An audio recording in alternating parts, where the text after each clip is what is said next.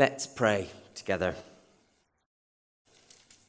Trust in the Lord with all your heart and lean not on your own understanding. In all your ways, submit to him, and he will make your path straight. Lord, how we pray today that you would open our hearts to fully trust in you rather than leaning on our own understanding. In Jesus' name, amen. Well, uh, we've been looking at this book of Proverbs over the last few weeks, and I've been trying to think about how Proverbs, that is, little sayings that people say in life, how they work. So, Proverbs isn't just a book in the Bible, it's also, we have Proverbs, we say. I was thinking about this one. You might know it if you're British. Many hands make light work. If, if you're not British, it's a phrase that means the more workers you have, the easier the job will be. Now, how does that little proverb work?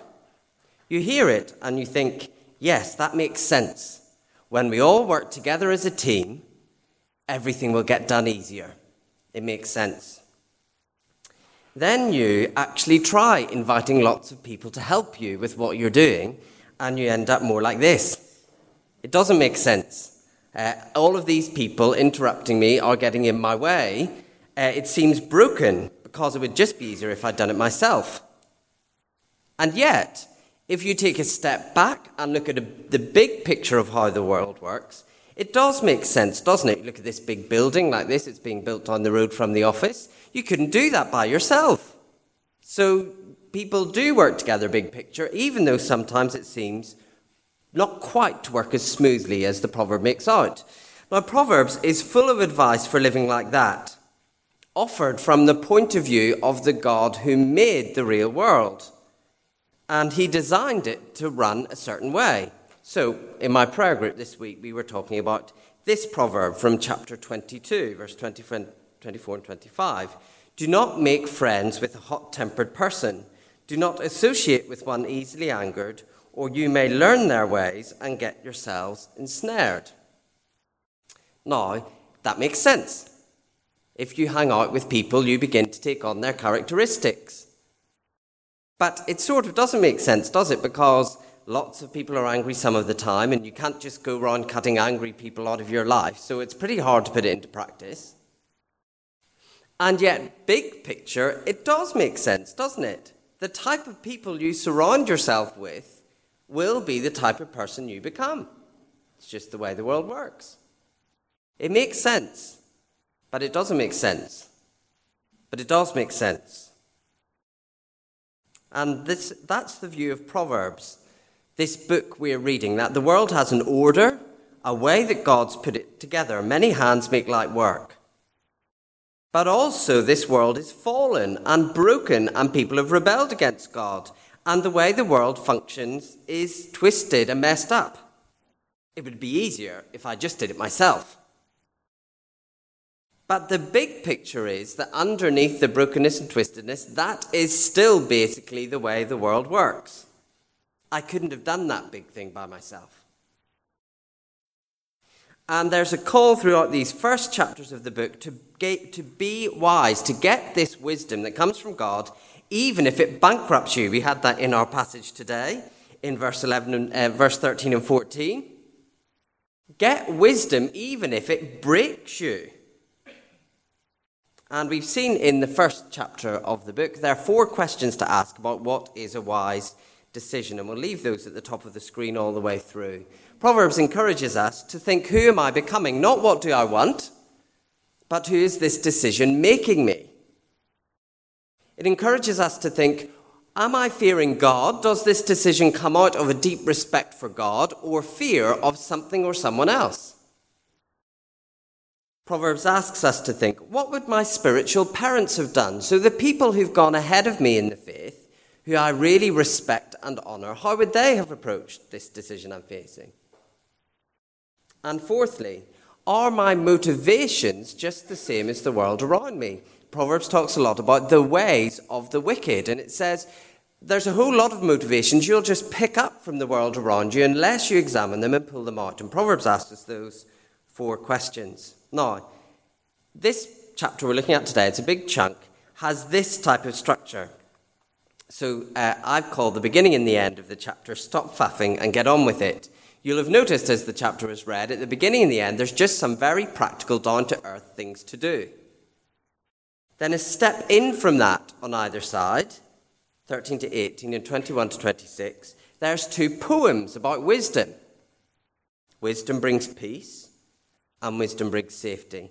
And that leaves us with verses 19 and 20 right in the middle of the passage. That's the center of what's going on here. Plug into reality. And so that's where we're going to start.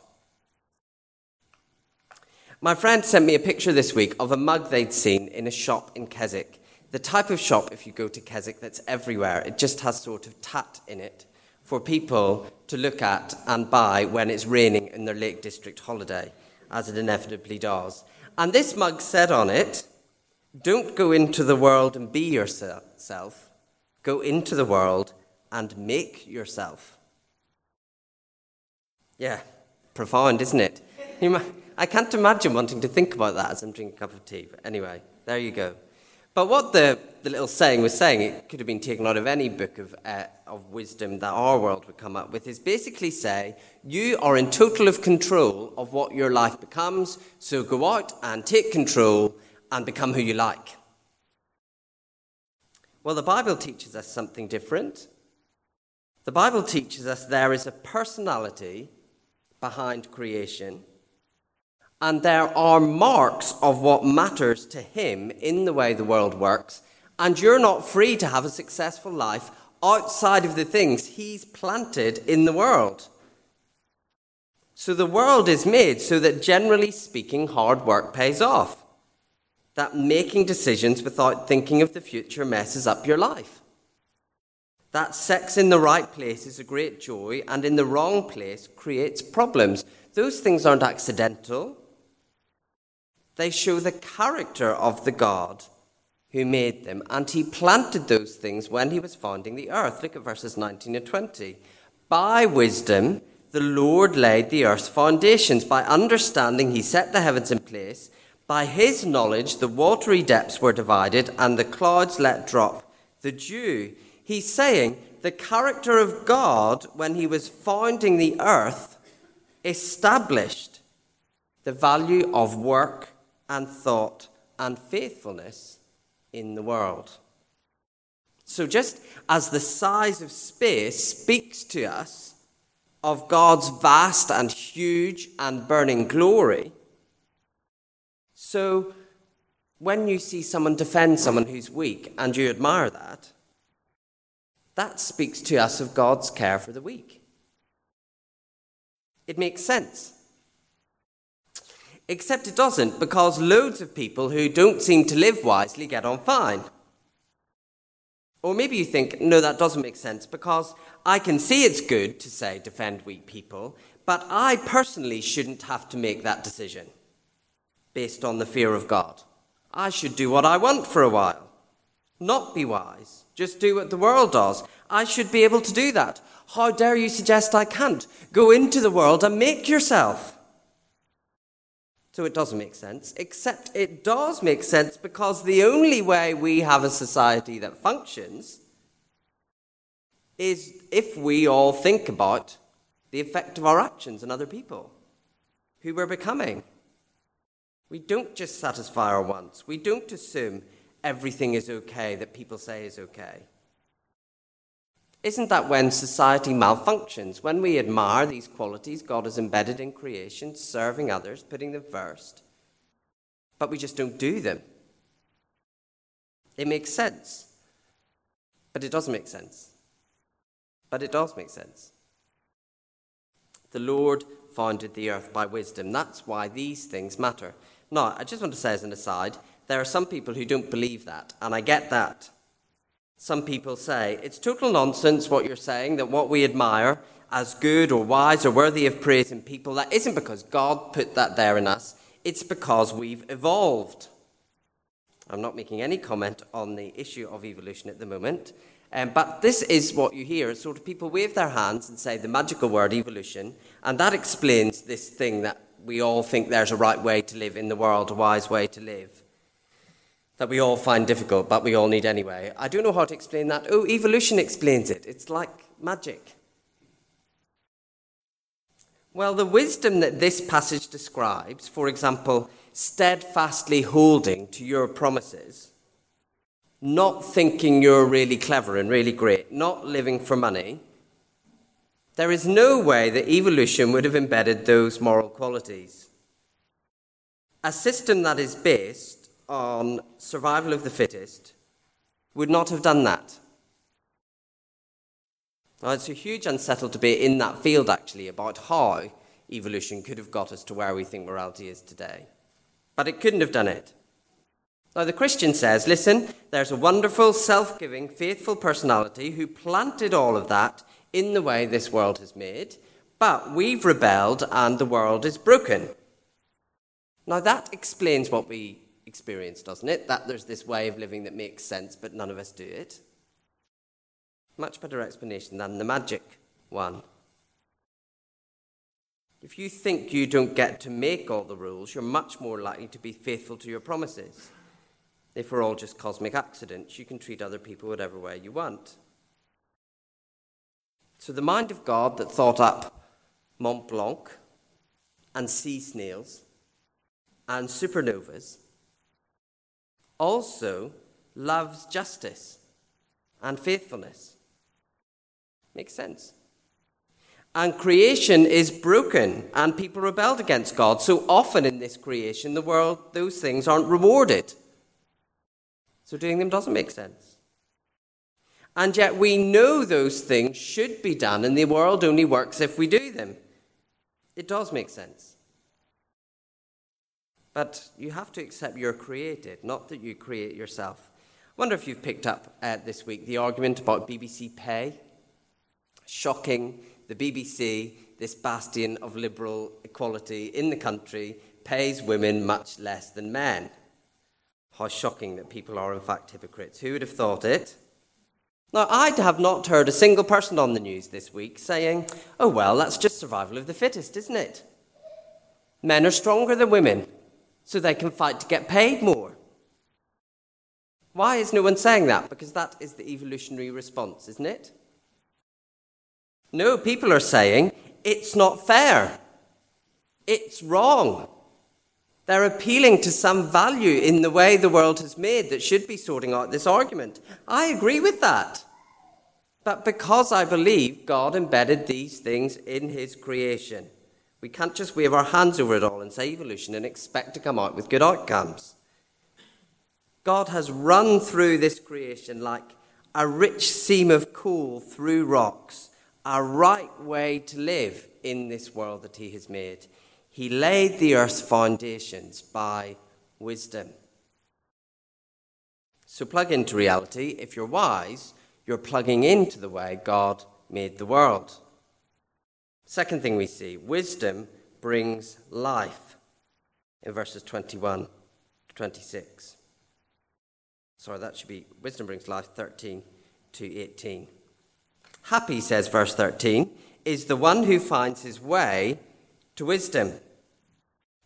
And that makes sense, doesn't it? If you live God's way in His world, you'll be happy. Except it doesn't make sense because not doing what I want, but thinking about the type of person I'm becoming, fearing God over anyone else, following the path of those spiritual leaders I admire, that's really hard. So, what does he mean that that brings happiness? Blessed. And yet, we all know, don't we? The person who lives the right way is happier than the person who has loads and loads of money, in verse 14, and is happier than the person who just wants, gets whatever they desire. You're better off, says Solomon, being wise than getting anything else you want, however badly. The path of wisdom, he says, is one of peace. She's a companion, a friend with good gifts. She's a tree of life, which is a beautiful picture you sit under this tree and eat from and shelter under wisdom, you will get life. And yet, I do know when it comes to actually being wise, it's hard. Not just creating yourself, but changing yourself to fit in with the way God wants you to be. That is hard. It makes sense. But it doesn't make sense. But it really does make sense. Because what is a life? What is peace? Is true living ease and money and millionaires' yachts and being free to do what we like? Is that life? Or is a real life, a full life, a thriving human life, are the people we admire, the people who really live, are those people the ones who head out on adventures hand in hand with the God who made them to give themselves away for the people who need it? Who's really living there? I was listening this week, Spotify played me Ed Sheeran's album. I didn't choose to listen to it, it was chosen for me, I promise. And it's interesting, there's loads of songs on this album about how great life is when you just like party and have sex with who you want and you admire the shape of people's bodies and that's how you evaluate people, blah, blah, blah, blah, blah. And then at the end of the album, there's this really sad, slow song called Supermarket Flowers, which is about clearing out his grandmother's hospital room when she died. It's really actually a very sad, moving song. And in that song, all of a sudden, Ed Sheeran says, A life lived well is a life where you've loved other people. It's like, hold on. That's a bit different than the worldview of a life is lived well is the one where you have parties all the time. That's in every other song. But we all know, don't we, what real life is really. When we come face to face with life will end someday. We know what a good life will have been. Not one where you've done what you liked, but one where you love people. And wisdom is better than riches, but brings riches. But he says, uh, you think being wise is living to protect all your earthly treasures living to protect your career and your status and your nice house and your bank balance and your silver and gold, living to protect those things, we think that's life, but that's no life, is it? Allowing your bank balance to dictate what you do all the time? No, life is aiming for something great, walking with God's radical values built into creation. That's living. And that shapes your desires such that you'll get the wealth you want because He will have changed what you want. There's a chance, isn't there, in the chaos of this broken world, not just to be a victim, but to be a blessing to others if you don't let your money control you. Isn't that real life? Wisdom offers life, peace, pleasantness. She is a tree of life. And if you don't care about wisdom and think, oh, well, I'm just going to live to get what I want, I want to say, is that a real life? It seems to be built into creation that it isn't. Even Ed Sheeran sees that in the end, that makes sense as a way to live. Wisdom brings life. Wisdom brings safety, verses 21 to 26. I saw this graph this week that talked about um, it was measuring against how much social trust there is, so how much people trust each other in a culture, to measure it against how much freedom people get in their workplace.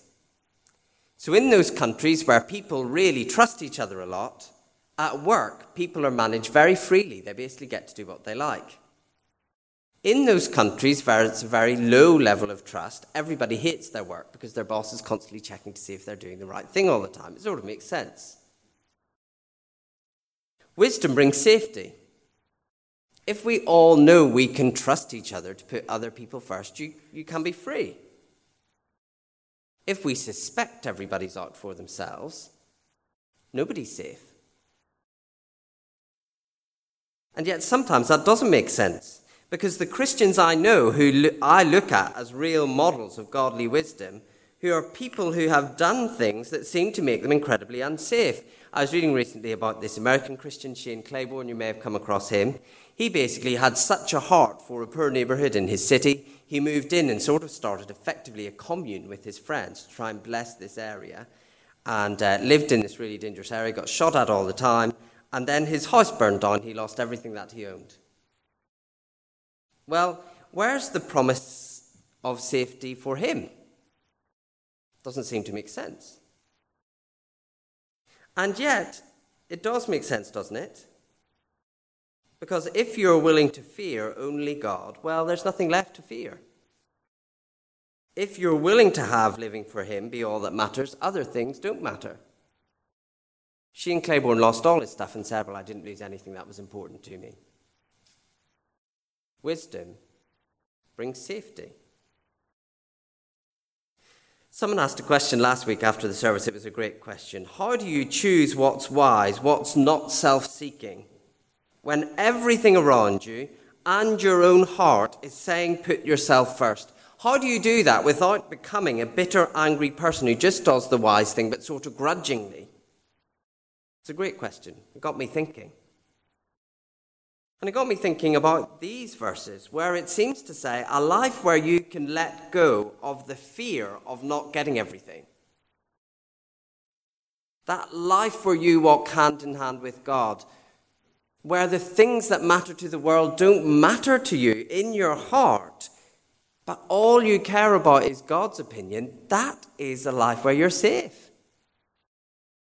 Because nothing can take away the thing that really matters to you. And there's more than that for the Christian. Because in Jesus, if you're trusting Him, God's good opinion and care for you is guaranteed. So the only person you fear, the only one who can judge you, is already the one who died for you. Here's a verse from Romans chapter 8. I love this verse.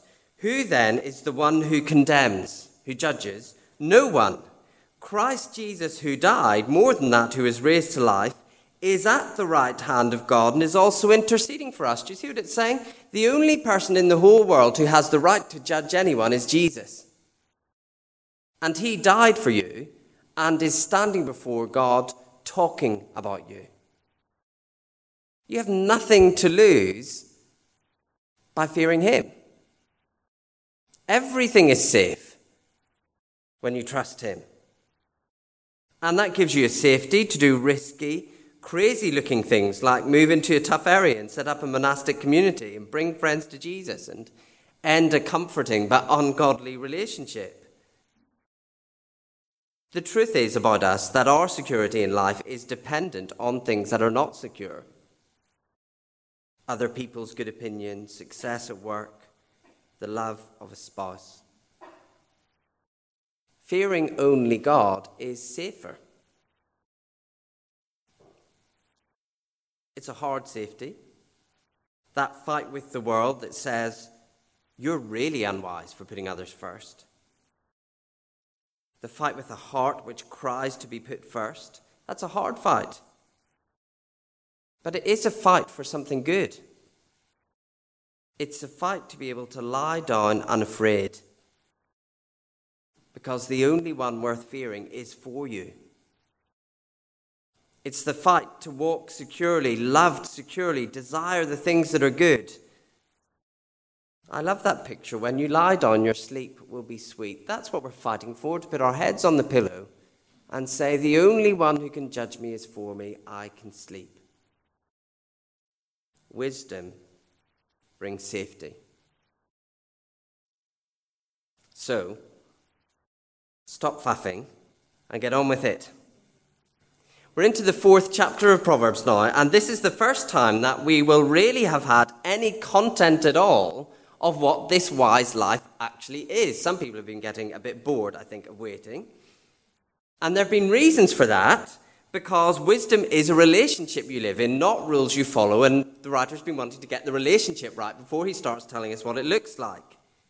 It's mostly about attitudes and motivations in particular situations you're in. But there are practical examples of wisdom, and even in these little things that we're about to get listed, there are echoes of the way God has made the world. To echo God's thoughts in creation in the way you live your life.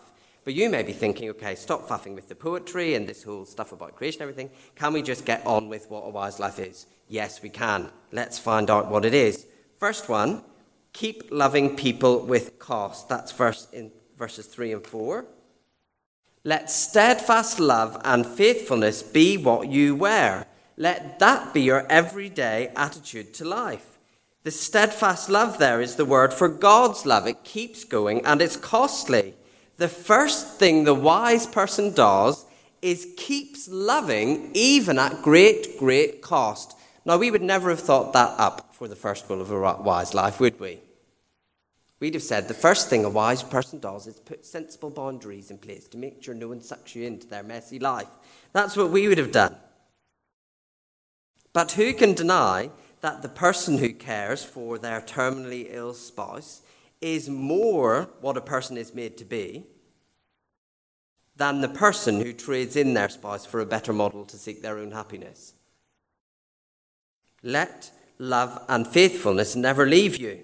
Write them on the tablet of your heart. Wear love and faithfulness. It makes sense. Sometimes it doesn't, because it's hard. But it really does. It's the only way the world can work. Verses 5 and 6. Submit to God in every area. Submit to God everywhere. That's something we've seen before. Whatever makes up your days, whether it's at home, in a hospital, in a school, it all takes place in God's world, and there is a way to submit to Him in that place, whatever you're doing. And that will make your paths straight, the writer says. Often our paths are crooked and difficult. We don't know what to do. And that's because we wait for the tricky situation in life, often one we've created by ignoring God, and then we say, Oh God, my life's so complicated, it's so tricky to know what to do. The wise person goes into whatever they do saying, what does it mean to submit to God in this? What does it mean to show steadfast love and faithfulness here? What does it mean to play the long game, thinking about what I'm becoming, not what I want, in this place? And Proverbs says if you do that, if that's your approach to life, the path you're supposed to take will become very clear. Don't lean on your own cleverness, submit to God. Seek Him out and His way of living embedded in the world, in medicine, in parenting, in marriage, in dating. If you do that, submit to Him in that area, what you are supposed to do, the best way to live, will become clear to you. It is a death doing that, but it's also a life doing that. Third thing, don't think you're clever, verse 7. I love that. You get two pieces of advice about how to be wise. And the writer knows this very well. We'll start doing two wise things and then start saying, oh, very clever, actually. I know what it is to be wise. Two things of wisdom I can do. Third piece of advice do not be wise in your own eyes. There are plenty of areas of life where we think, yeah, I've got this sorted now, so I don't really need God's help here. My first day in my new job, I prayed all day because I was terrified. Now I don't need God's help at work. My first sermon I gave, I practically prepared on my knees. Now I just churn them out, easy peasy. Well, if wisdom was about being a good worker or giving a good talk, that might be the case. But wisdom is about fearing God, living in His world, His way, constantly loving in self giving cost. You will always need help from God for that. You will always need to work on having God in His rightful place to be on guard against evil if wisdom is knowing God that way. So don't be wise in your own eyes. Head into every day accepting you have lots to do and learn in terms of wisdom. It is a death to your own cleverness and your sense that you're a really great person, but it is real life. Next, give your money to God first. Verse 9. This is where wisdom gets us, doesn't it? The first fruits, the idea of that is the first thought of what you do with something you've got is how do I give it to God? First thought. Hard that, but it's good. And there is a beauty, isn't there, of even using a little wealth in a way that's for God, not for me. It's very unsafe, isn't it? It seems in this area, this is the one that, from me, people always want to rule. How much money should I give to the church exactly? Can I serve God and live in a nice house, yes or no? Is there a godly way to be rich? Proverbs just asks us a question back. Does the way you use your wealth, and nearly everybody sitting in this room is wealthy by world standards, does it honour God? Does the way you use whatever you have show what God is like in the world? It's hard that, but it's good. And there's even a little tip with the first fruits thing get into the discipline of thinking that first when you get money or stuff. How can I use it for God? It's hard, but it's beautiful. It's a death to yourself, but it's a life. It's risky, but it's secure. I'd rather give it to God, who promises to use it for my benefit, than the mortgage company that makes no such promise. Fourthly, fifthly, appreciate God's discipline. If you're a new Christian, it may surprise you to know that none of the people here who've been Christians for a very long time have it all sorted and find it very easy.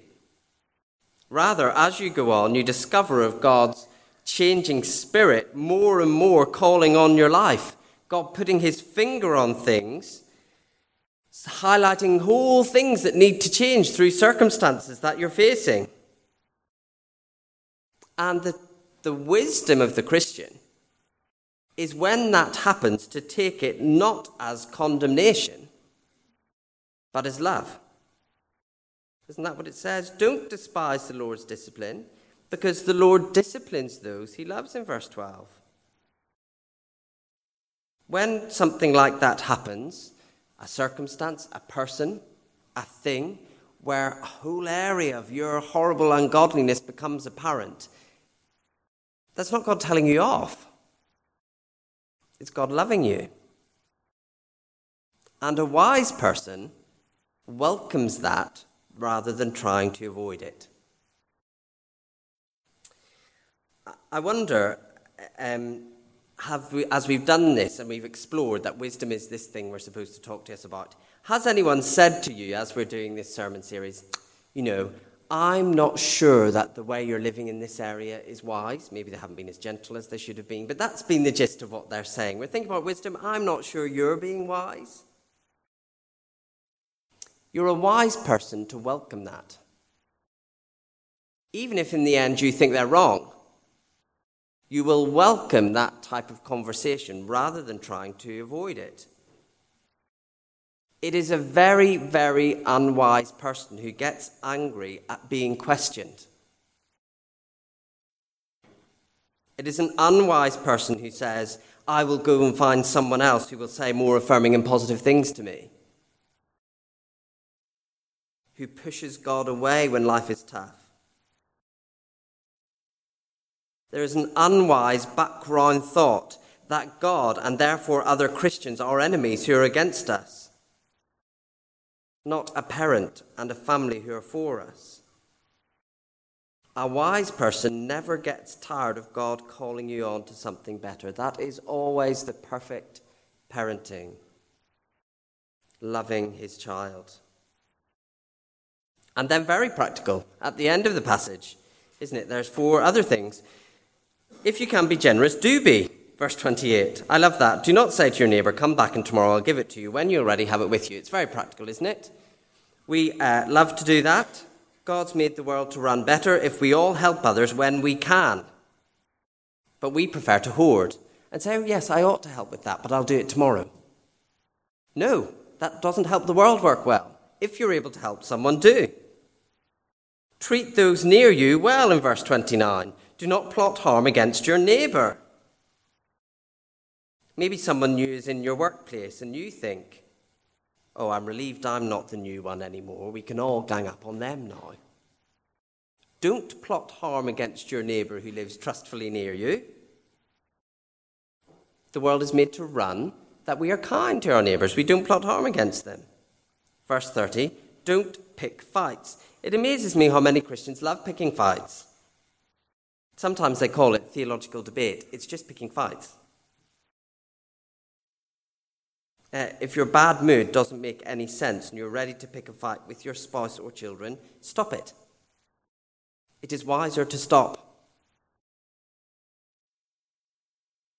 Don't envy bad success. Don't envy the violent or choose any of their ways. If none of us wanted to be like violent people, it's a very scientific statement I'm about to make. If none of us wanted to be like violent people, there wouldn't be any violence. It's almost as if God's planned the world to work that way. Now, it doesn't feel like it makes sense because it feels like then the violent people get ahead, but it does make sense because the person I want to be is not the person who gets stuff by hurting people. It's very practical. Let's go back to thinking about the shape of the passage. Practical, poems of life and safety, and plugging into reality. That's where end where we started. Because the God who became a person, Jesus Christ, when he walked our path, he did you notice he didn't reinvent the rules to win. He walked the way that God made the world to run, even when it hurt him. Have you ever noticed about that about Jesus? It's one of the things people sometimes say about the Gospels that were written about him. If he was really God, why didn't he make it all more impressive? You know, why didn't he just click his fingers and crush all the Roman soldiers? Why not show himself to be powerful? And the answer to that is he was really human, not just God in disguise. And he saw that this way of living, respecting God over everyone else, living with the long view, not accepting the world's way of doing things, that really makes sense. He saw out of everyone as that the world hated his gentle, wise, loving neighbor, so they killed him. That sometimes wisdom doesn't make sense. But he humbled himself to live by the wisdom he created to help us. And I just want to finish by saying if he can't go out into the world and ignore the way it's made, then neither can we.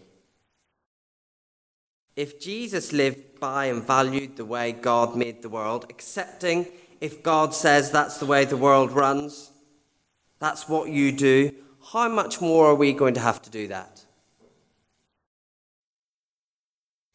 In a short moment, we're about to have communion together, eat bread and drink wine. And we're going to remember Jesus' great love for us as he lived the perfectly wise life and died experiencing all of the sin of the world in our place out of love. But I also would ask you today, as we take bread and wine and we consider that Jesus was a real human being who lived in this world, to use the time to consider our own choices.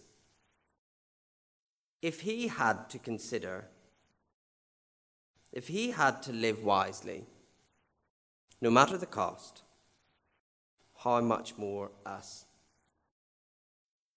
As we eat bread and drink wine, his body and his blood, the cost of wisdom, making true sense, is apparent. And so, as we do today, let's stop stepping away from thinking about the long game. Stop avoiding fearing God. Let's walk the path of doing what those we respect would do. Let's examine and root out wrong motivations. Let's stop stepping away because of the cost of wisdom. Because the God we worship through taking communion did not do that. Let's pray.